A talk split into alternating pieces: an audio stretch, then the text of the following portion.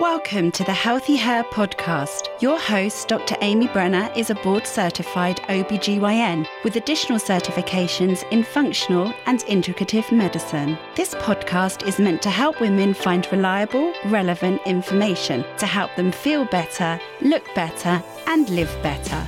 Here you will hear in depth information about hormones, sexual medicine, aesthetics, cosmetic gynecology, and functional medicine. Hey there, it's Dr. Amy Brenner, another episode of Healthy Her. And today we're going to talk about our menopause mythbuster number one. Menopause is not the flu. A lot of people think that it is, and it's something that you just recover from and you just get over. It's something I hear on a daily basis from my patients is I hear things like, you know, I'm just going to try to get through it and wear multiple layers of clothes. You know, I have a cooling blanket on my bed. I hear things like, I'm just going to age gracefully. Unfortunately, it's not something that you just get over like the flu.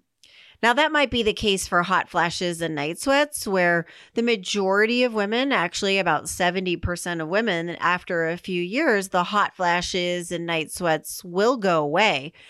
But the other symptoms of hormone decline just continue to rage on. And those can, you know, really interfere with uh, how you feel. So, the fatigue or tiredness, the weight gain, if you've ever noticed, uh, women just kind of start getting a little bit bigger, particularly around the midsection as they go through menopause. And estrogen and both testosterone help with how your body processes insulin. And so when those hormones aren't around, your insulin doesn't work as well. So that's one of the reasons why women start to gain weight with menopause.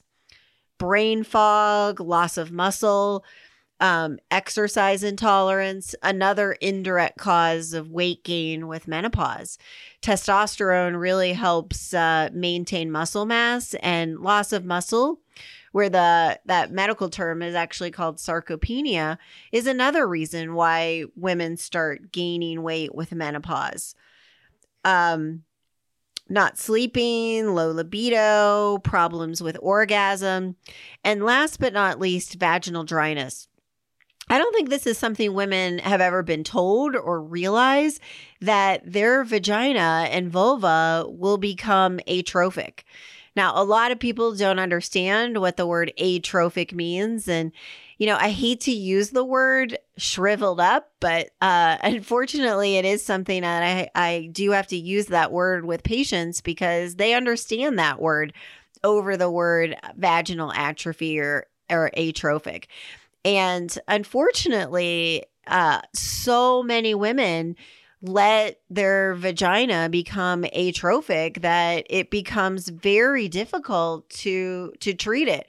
Um, now, luckily, we have a lot of tools in the toolbox, and that's for another day. But uh, I don't think women realize that when you go through menopause and are without hormones for several years, the, the vaginal tissue is really responsive to estrogen and, and testosterone. And when you take it away, that tissue just uh, becomes pale the the rugae or the skin folds in the vagina start uh, going away and first people start having vaginal dryness and they'll use a lubrication with intercourse. And then it gets so bad where women say that it, when they're having uh, intercourse, that it feels like knives stabbing and, and then so they just don't have intercourse. And we've all heard the term use it or lose it. So then when you're not having intercourse, then the vagina starts to, you know, contract down and um, actually become stenotic. So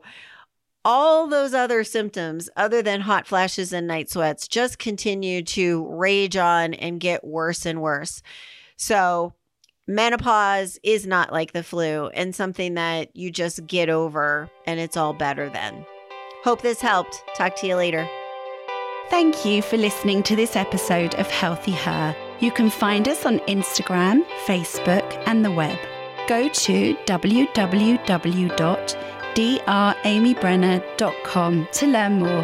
This podcast is for general information only and does not constitute as medical advice, the practice of medicine, nursing, or other healthcare services. No patient physician relationship is formed.